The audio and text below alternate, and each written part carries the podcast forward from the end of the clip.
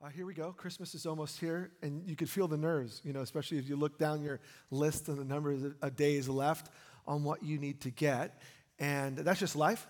But we, as a church, decided to look this Christmas at gifts from a different angle. And if you're new, you can go to our YouTube channel. Everything from this series on, Romans 12 on, is already uploaded. So if you missed out on that, but what we're doing is we're looking at gifts from God's perspective. And Probably you're tired of hearing it, but I'll say it every single week. The Holy Spirit is the gift. What we're seeing in Romans 12 is that the reason we, are, we do stuff in Jesus' name, the reason we help one another, the reason we serve one another, is because God has given us not only His Son, but Jesus Himself said, It's better if I go. It's way better if I go, which doesn't make sense. I'd rather have Jesus here. Because no, I'm not going to leave you without comfort. I'm going to send, the Father will send in my name, His own Holy Spirit and the Spirit will be in you and with you, and you're going to have power. And He'll be a counselor, and He'll come alongside. And so, what we're seeing is because the Spirit is the gift, and if you're following Jesus, you already have the Holy Spirit, it's impossible for you to say, I don't have anything to give. Because God is already in you, working through you. And what we're looking at every week are various expressions of the same gift. So let me just ask you this morning Have you found your fit? The reason that we're discussing gifts and giftedness is not to say, like, wow, you're great at and you're great at. No, God is so good that He makes us different. And because you're uniquely fit, you can uniquely do what I can't do. So the goal is, as we look towards Christmas, we'll move into the new year ready to serve, ready to do what God's called us to do, so that we'll grow and thrive, not everyone looking at one stage, but everyone looking at each other and seeing God at work in and through us. Hopefully, that happens in the coming year. We're, we're one body, but we have different parts. So let's read the same verses that we've been reading every week, and we'll look at one line. All right, here we go Romans 12, 5 through 8. We'll read it again. For just as each of us has one body with many members, and these members don't all have the same function, so in Jesus Christ, we, though many, form one body, and each member belongs to all the others. We have different gifts according to the grace that has been given to each of us. So if your gift is prophesying, then prophesy in accordance with your faith. We already looked at that. If it's serving, then serve. If it's teaching, then teach. If it's to encourage, then give encouragement. If it's giving, and we looked at this last week, if it's giving, then give generously. And now we're going to look at the next line. If it is to lead, do it diligently in the next week leading up to Christmas, and we'll pull in Christmas off this theme. If it's to show mercy, do it cheerfully. If it's to lead, do it diligently. The gift of leadership. Paul's thinking not of one specific person in the church. Remember, he hasn't been to Rome yet, but he's heard the story of how Jesus' message has spread to Rome, a church is formed, he's on his way, he's going there, and he lays out what he's been sharing at every church and what he teaches about Jesus wherever he goes one body, many parts, same Holy Spirit working. So if your gift is leadership, do it diligently. This is not a mystery. Like some of them, prophecy took a lot of time because we don't think of the word prophecy. But leadership, what is it? What does this Bible word mean? It means to direct or manage. The gift of leadership is the gift of the ability to direct or manage things that God is doing. Now, that's super obvious, but look at where it fits in the list. This is intriguing. He saves it and he says, the gift of giving, the gift of leadership, the gift of mercy. So people are, are gifted by God to contribute in all sorts of ways. At the tail end, there are people who see need and are willing, in Jesus' name, to be merciful. And right in the middle, you have the gift of leadership. Some of us have a skewed because we've, we've a view of leadership because of the models that we've seen, whether it was in the classroom, do this, don't do that, or at home, or in the workplace. And we bring that into our Jesus following. But let's try to clean the slate for a minute. All the gift of leadership is, is the ability to call the person with the gift of giving and the person with the gift of mercy and say, You have it, you want to give it, and bring them together. So the leader can put a vision in front of a group of people and inspire them to get there. That's all it is. And there are people in every business, in every home, in every church for sure that just see things. They just see, like, oh, wow, they can, and what about? And they connect the dots. And that may be you. I may be, I may be speaking to you this morning. Well, I'm here to tell you there's a place for you in God's family. We need you to step in your place. So, what's the call of the leader? They're to, they're the, to guide or manage. What are they to do? Paul says, if you're called to do it, do it diligently. Now, d- diligently, the word here means an earnest commitment or, or eagerness or zeal. So, if you're called to help guide people into their calling, and that's what a leader does. A leader doesn't do the work, they, they inspire people to join in and do the work together. If that's your call, the challenge is it's easy to give up because the work can become great and people can be slower than you would like. The, the challenge with the gift of leadership is you see it. And once you see it, I'm speaking from experience here. Once you see it, you see it as done. But like, man, like we're not even halfway there yet, and it's annoying because you want it you know what it's going to do you know what it's going to accomplish and so if that's your if that's how you operate that's a good thing. The the downside is because it doesn't happen as fast or the way exactly you can get discouraged and you can lose the zeal. And so the word to you is don't give up. Now there are three dimensions of leadership i want us to see. When paul's writing he's not writing to ceos he's writing to church people. He's probably writing to a group that you know, is meeting in homes 20 30 people. None of them are quote unquote professional christians. They haven't gotten seminary degrees and they don't have buildings and titles. They, they just heard the message of jesus and they're called to love one another. And so what, what, is, what is he saying to not just rome but all of the churches? We're going to look at what paul said and how he uses the word leadership in many of his letters but three dimensions specifically for church but you can apply it to almost any area of life. Uh, the first is this leadership is a privilege. Leadership, it's an, it's an honor. Now, when I say leader, you may be thinking, well, that's not me. If you are a parent or you have children or you have the care of people, grandkids or nieces and nephews, you are a leader. Those lives are in your care. If you have an infant that's crying every two hours saying, Feed me, feed me, you are more than a feeder, you are a leader. That was a nice little line there. Wow, thank you. Or uh, if you have a class of 30 students and you're an educator, you're a leader, you work at a coffee shop and you're a shift manager and there's two baristas uh, and you're to guide them. Leadership has all of these levels and in the church. But leadership isn't like, wow, I'm amazing, therefore I've been given this title. Leadership, when it comes to Jesus and his church, is simply a privilege. God, in his goodness, by the Spirit, calls some to serve, and some to encourage, and some to teach, and some to lead. And if that's been God's working in your world, thank him for it.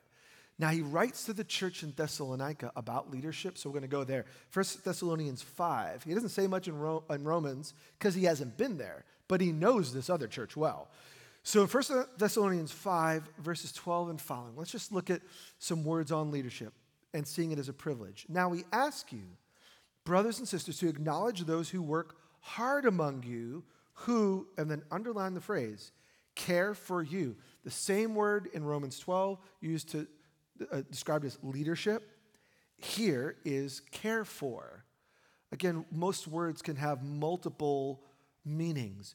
And when we think of what a leader is in the church, it's someone who cares for.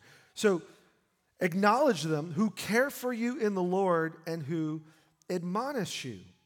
So, leadership is a privilege because you've been given the ability and the call by God to care for other people. Uh, leadership in, in the kingdom of Jesus is never about rank, and it's never about ladders, and it's never about prestige.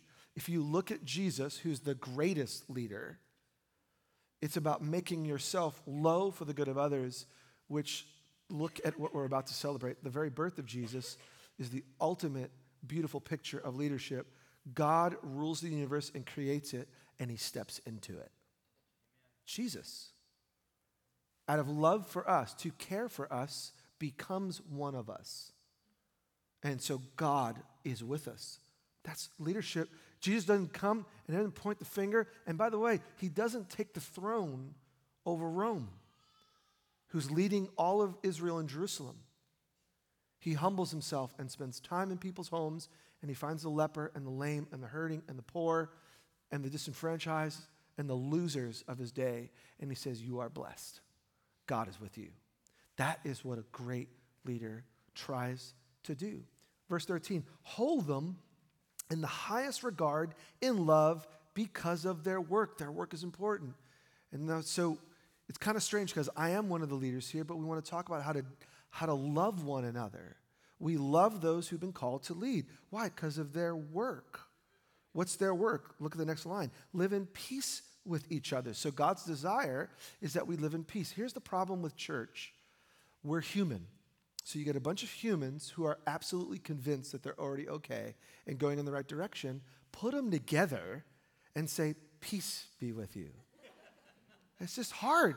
So the job of leadership isn't to do stuff for people, it's to call people to their giftedness, care for them, help them, and then step in and be a person of peace.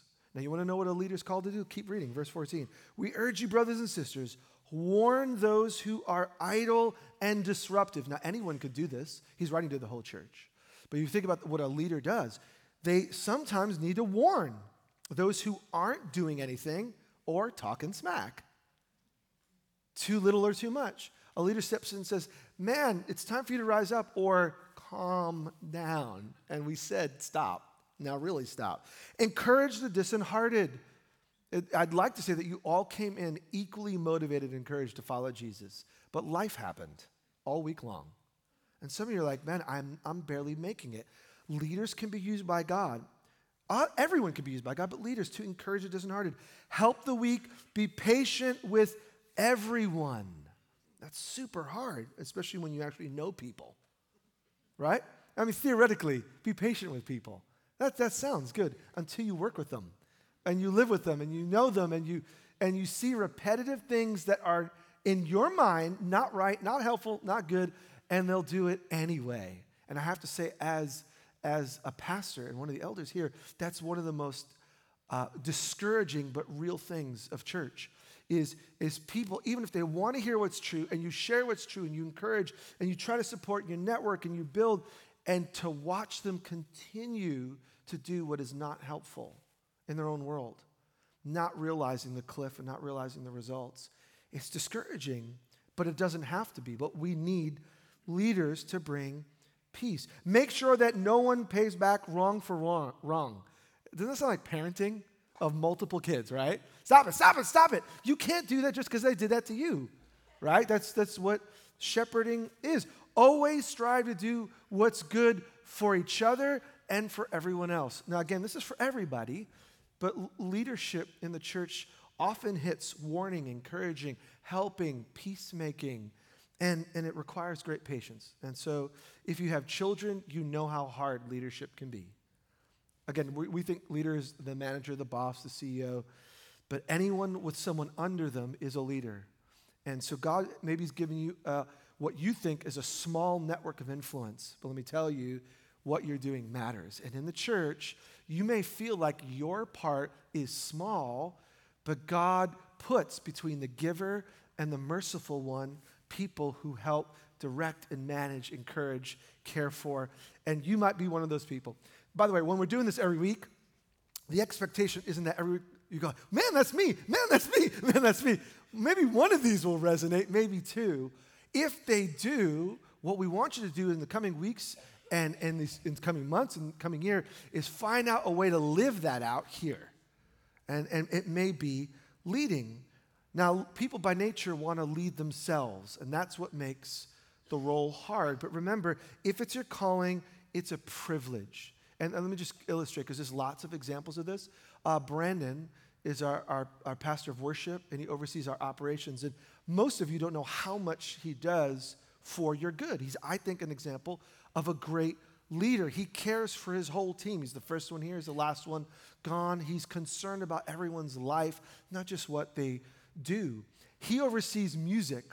Now, the fun part about that is no one has an opinion. No one has an opinion about music. And so no one is ever concerned if it's too loud or if it's too soft. No one's concerned about taking that song and why did you mess it up by like changing the arrangement. Like no one has an opinion, so his job is very easy. Mine is hard. Not really. I mean, a few of you get mad at me, but I think in church, because we all have what they call a musical style. And it goes with you wherever you go. And we bring that in, and suddenly it's like churches are more divisive over music than what the Bible actually teaches, which is weird. You think you'd have an honest argument about someone saying differently about what the Bible says, but it's usually style. We call him the pastor of vibes, which is a great, like one day I'll grow up and be a pastor of vibes. But, but, but he tries to create an environment and lead an environment so that you, when you come, no matter what's going on in your world, the distractions are gone and you can focus on Jesus. And you don't realize maybe how much goes into making that happen even from color scheme and design and look and feel, but more importantly, praying over songs. You think these songs just happen? Praying and thinking about the verses we're going to talk about, what music, what response song is going to fit where God is leading us in truth. All of these things go under his leadership. He's not the only leader, but he's, I think, a good example of care. So you may just see a part singing and playing and forgetting that actually God's led him to guide probably 80 plus people in our church and love them and serve them. And, and he sees it as a privilege. Because remember, leadership is simply caring and giving aid to those who need it. It's not about lording it or, or looking down. It's about how can I, because of my position, build you up.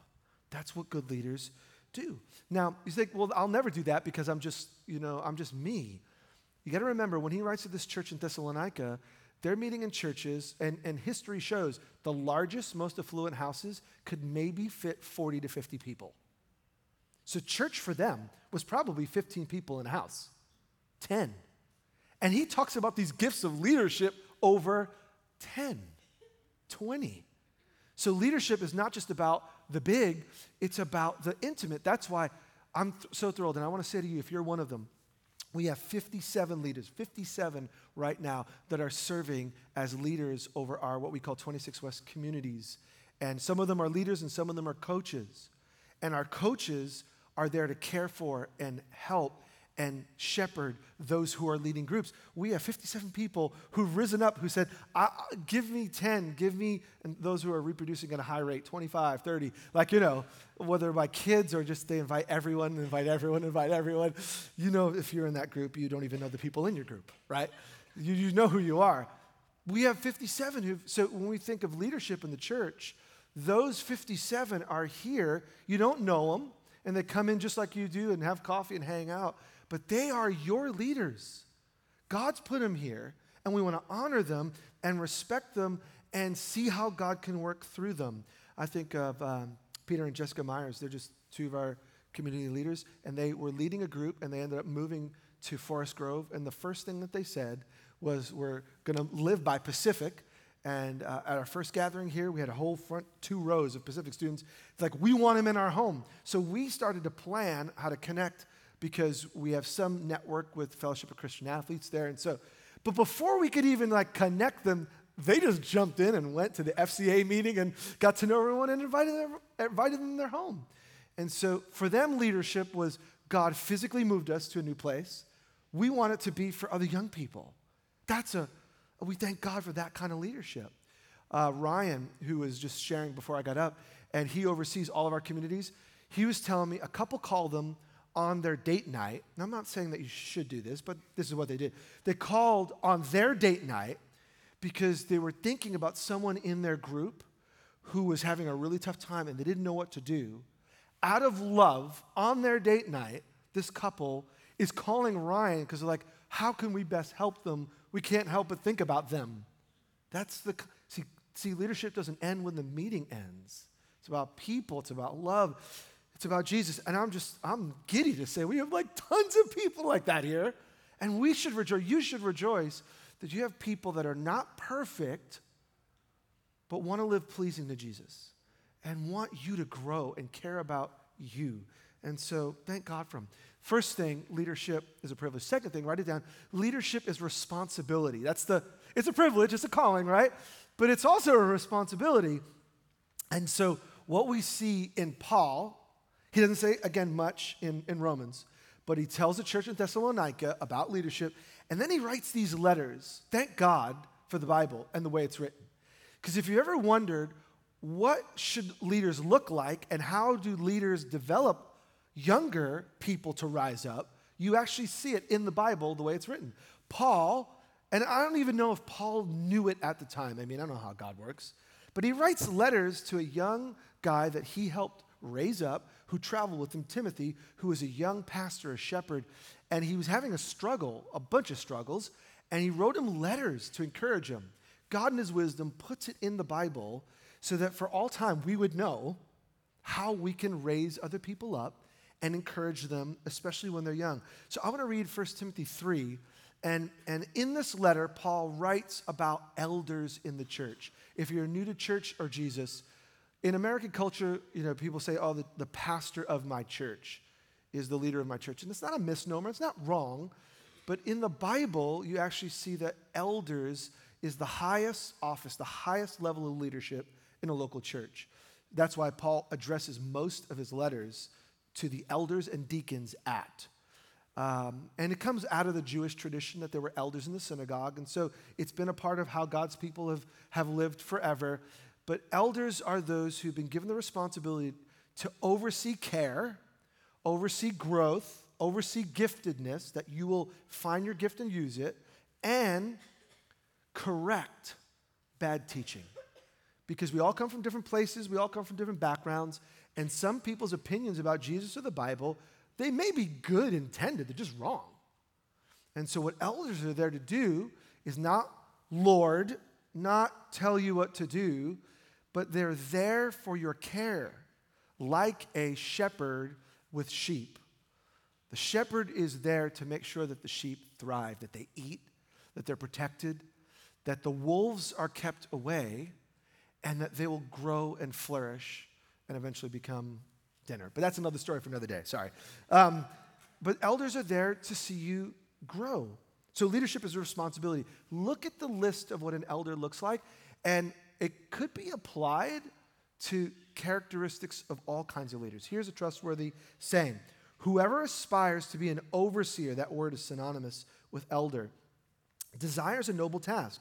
Now, the overseer or elder is to be, and then he lists these things out above reproach, faithful to his wife, temperate, self controlled, respectable, hospitable, able to teach, not given to drunkenness, not violent but gentle, not quarrelsome, not a lover of money.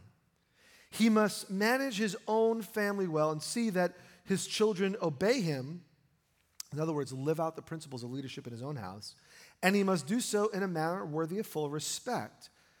In other words, people may have a different opinion about him, but when they look at their home life and their personal life, they're like, Okay, they're consistent. And then in parentheses, if anyone does not know how to manage his own family, how can he take care of God's church? Implication is if you have a family, you're a leader. And you're given by God the respons- responsibility to care for the people in your family. Well, that is a microcosm of the bigger story of God. God has a family. Guess what? If you follow Jesus, you're in.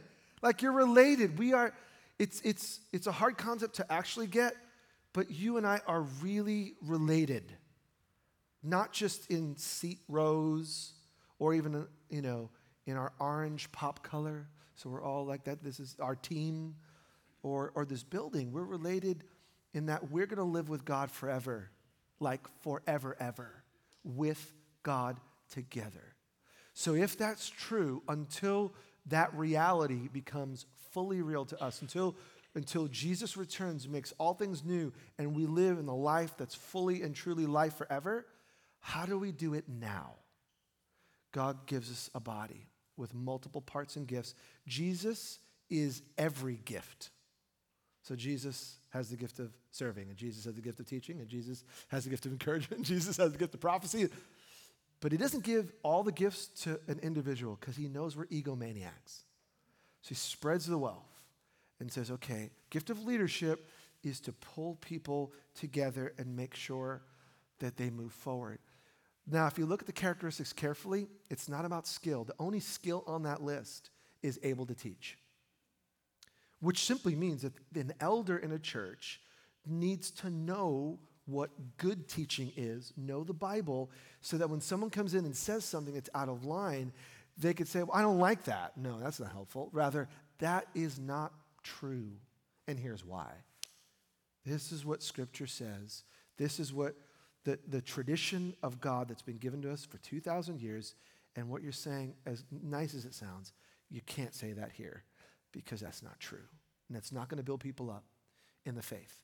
And so elders have that responsibility, but the rest is character. So leadership is actually not just a calling and a privilege, but it's a responsibility to grow in character. It doesn't mean that leaders are perfect, but what you see in the list is the kind of people that are called to lead in the church are those whose character, hear this, has been shaped by Jesus. Not like they're nice people. It's helpful if an elder's nice. But what you actually need is Jesus formed in them. Why?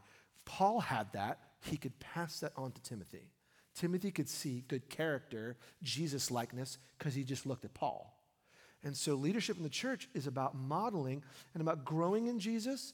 Now, some of you say, well, man, I'll never get there. Wait, you already are getting there. You're just so involved in it, you don't see it. The problem with growth is it's just like anything. If you see someone's child, they come here and they don't come here for a year, you go like, wow, what happened? That little baby's like 85 pounds now and huge and dunking hoops and like, what, what happened?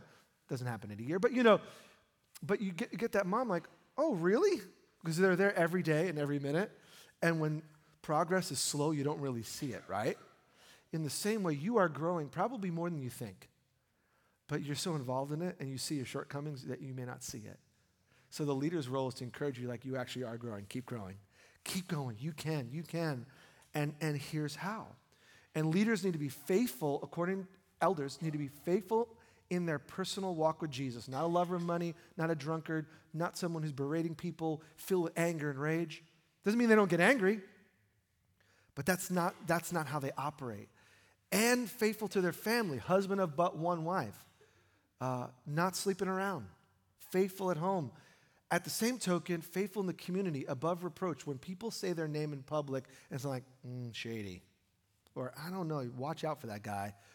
If, if you have an elder in the church that you wouldn't be comfortable having as a partner in your business, that's a problem. Now, maybe they don't have the skill, but I'm saying by character. If you're like, I'm not willing to trust you with partnership and resources. So, elders have to have that character about them. But really, isn't that what leadership is about anyway? It's about all of us growing in character and then, yes, growing in skill, able to teach. Now, there's two things we could do with leadership that are both going to be unhelpful, all right? Let's do the extremes and try to make it in the middle. One is hold leaders too highly. Haven't we all been in a situation where like this is my favorite whatever, whether it's even athlete or whether it's whether it's actor or whether it's someone that you respect in your field of work or or or relative and like wow they're amazing they're amazing and then you find out something about them and the balloon gets popped and suddenly like you're crushed. What's worse is you could have someone that you have highly respect in terms of church that you believe in and their teaching goes off and you follow them in the offness. So we got to be careful to not hold leaders too highly and say, well, well, well, my pastor said it, to which I say to you, check everything that I say with the word of God. And if it doesn't line up, call me out. Let's meet, let's talk. Maybe you haven't understood it. Maybe I haven't understood it. Let's work it out, but don't blindly follow leadership. That's unhealthy. But the other extreme is what I think most of us in our culture because we're a culture of flatness, in that the intro employee who just got hired feels like they have the right to hang out with the CEO. Because why? Because I'm awesome, right? And I'm, I'm as important as the organization as anyone else. I think in our culture, the, the challenge is thinking too lowly of our leaders and actually disrespecting. And in the church, what, what Paul is saying and what God is saying to us really is that we need to respect those who've been given authority over anything and honor them because of the work that they do. And in that, we'll all thrive. So, I, those are the extremes. Here's a beautiful balance Hebrews 13, 17. It, it, it pulls it together beautifully. Have confidence in your leaders and submit to their authority. Submit. Best word for an American ever. We just love it, right? We love submitting. We love rules. We, we love being guided. We love, yeah, okay, we, yeah, we don't. Do this. Oh, I'm sorry, go back. Uh, have confidence in your leaders and submit to their authority because they watch over you, catch this phrase, as those who must give an account. So, even leaders in the church, there is no supreme leader other than Jesus. And Jesus is going to hold every level of leadership in account for what God had given them. So, you just need to know this when decisions are made as a church, we have an elder team. In scripture, you never see one elder, you see the elders, always plural in the local church. The group of leaders, we come together when a decision is made. You just need to know that it has been thought through, prayed over, evaluated, tested in our own souls. And sometimes the decision is going to be wrong. Why? Because we're human and we, we don't get, always get it right. But when a decision has been made, you, you need to know if this is your home church, you can have confidence that it wasn't flippant. And so have confidence in your leaders and submit simply means to come under the guidance and care of. So let me ask you a loaded question Should you submit to Jesus? yes. Okay, so if Jesus has given his very spirit to people to care over you, so that's why in Ephesians, Paul will say, Kids, respect your parents. Husbands, deal well with your wives. And then the tail end, why? The picture of marriage and relationship is about Jesus and his church. Family structure on a human level is a microcosm of what God's saying on the bigger level. We're all under layers of authority. So even though I'm an adult and married and have my own kids, I still honor and respect my parents as my parents. Doesn't mean I always do what they say, but it means that I honor them and respect them as God's gift in my life. In the same way, in the church, we will do well. Now, I know this sounds crazy because I'm one of the leaders saying we should submit, which totally sounds loaded. I get it. Hear my heart, though. I have to give an account, and we say it often when we meet as elders. We are going to give an account before Jesus. Is this the way we should go? And then with humility and faith, we step out and we're not afraid to, we're not afraid to move. We act in humility and in faith. In the same way, we need to lead each other with that kind of balance. If we have leaders who are godly but resistant people, you have tension in the church.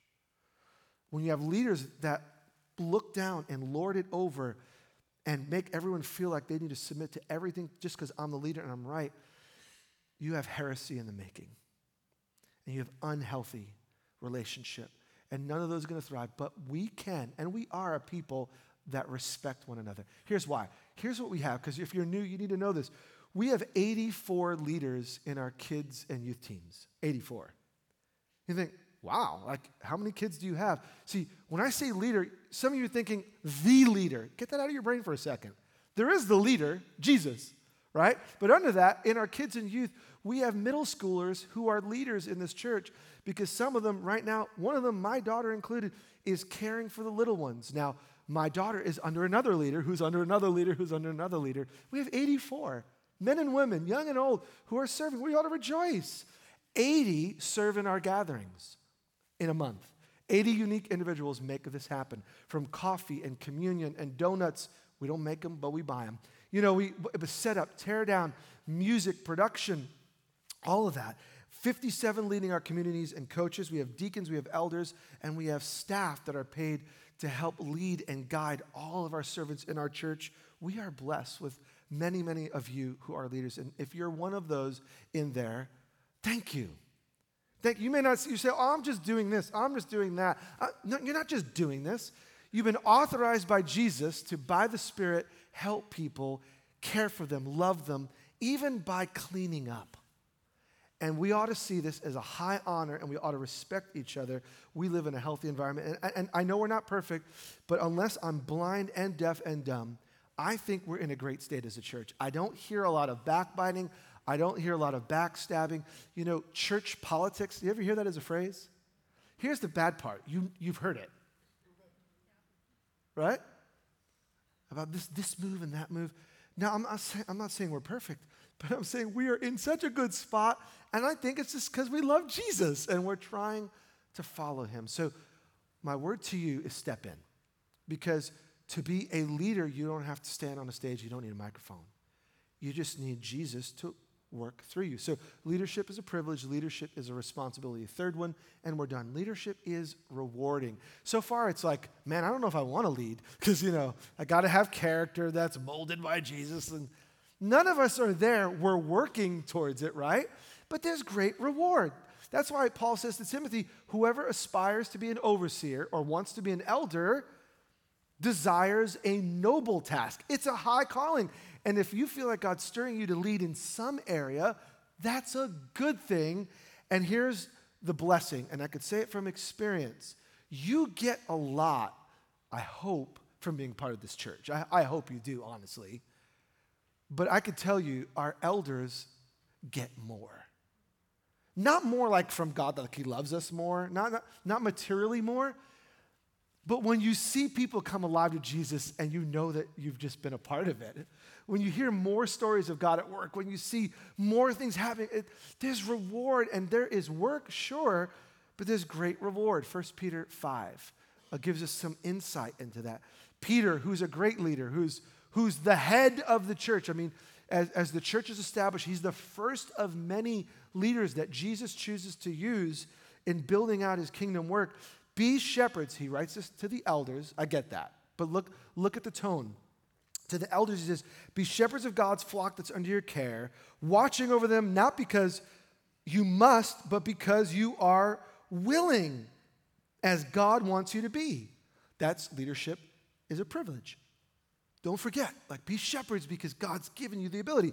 Not pursuing dishonest gain, but eager to serve, not lording over those who entrusted to you, but by being examples to the flock. Examples, that's responsibility.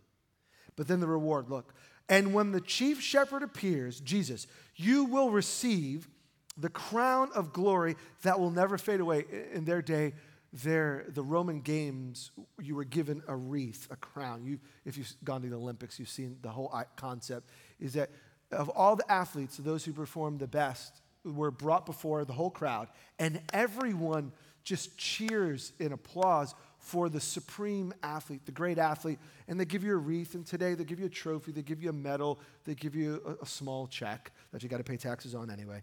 And, and all that you get when you like achieve. And here's what, here's what Peter says to those of you given the task of leadership Jesus is rewarding.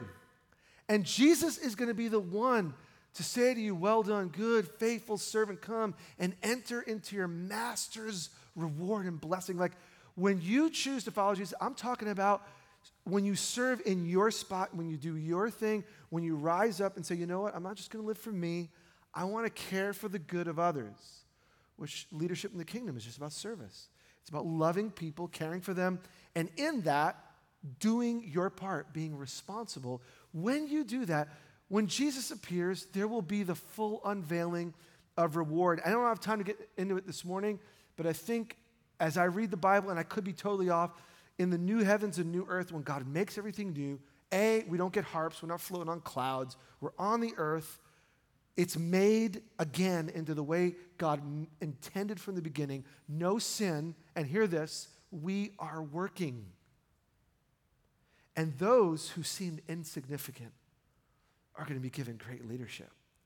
Because the, the chief shepherd knows all the sheep and he knows what you're doing and he knows those serving and leading in obscurity, and they didn't get the accolades, and they didn't have a YouTube channel, and all that, but they were faithful. And if you're one of those, man or woman, young or old, you can say, I get to walk in the Father's reward. By the way, the reward is more work. it's not like a Mercedes or anything. It's, it's just, it's more opportunity to care for and serve. No disrespect if you drive a Mercedes. All right all of you, uh, so he says, 1 Peter 5, let me get this. In the same way, you who are younger, submit yourselves to your elders. So we've talked about the leader. Now let's talk about the person being led. How do we respond to the people? And by the way, I am a leader, but I am being led. So the only chief is Jesus. How do I respond? In the same way, those who are younger, submit yourself to the elders. I'm one of them I'm the youngest of them, and I greatly respect the other elders in this church who are older than me and wiser than me and have been put as God's blessing in my world. I'll give you a little s- secret. Left to myself, I will self destruct. And that's not a secret. By the way, that's you. That's all of us. I need godly men and women in my life to shape me. And so, those that are younger, submit yourself to the elders. Uh, submit is given a bad word, but it's a beautiful word because it means come under the care of others. All of you, yourself included, clothe yourselves with humility towards each other, towards each other, because God opposes the proud but shows favor to the humble. Humble yourselves, therefore, under God's mighty hand, that he may lift you up in due time. Hear this. What can you do right now? What can I do right now, whether you have the gift of leadership or not? We can choose to live humbly. And if God's put people over you in your care, listen to them and don't live proud. Are they always right? No. But they may be right. And even if you don't think they're fully right, you've been put under their care. Treat them with love and respect and reverence, out of reverence for Jesus, who's the great shepherd. Live under God's mighty hand that he may lift you up in due time. And if you want to be a leader in, in Jesus' work, it's no secret. Make yourself low, follow Jesus humbly, and at the right time, God will see it and he'll raise you up. I get nervous because I was one of them as a kid, and I look back and I realize, yeah, that was just definite pride. When you hear someone say, let me tell you, here's what I'm gifted to do, here's what I'm called to do, here's what I want to do, I'm ready, give me my spot, give me my spot. If, if that's you, I'll, I'll, I'll lay it out. In our church, what we'll say is serve for a year. Not in the area you want to. If you want to be a musician, you know what Brandon's word to musicians are? Serve for a year in something else. well, I, but I, I can play this, I can do this. Great. Love the kids. Set up, tear down. And if you and I live humbly, then at the right time, God will expose our heart as right and He will lift us up. Finally, because any talk about leadership can make us anxious, I love verse 7. We're going to end with this.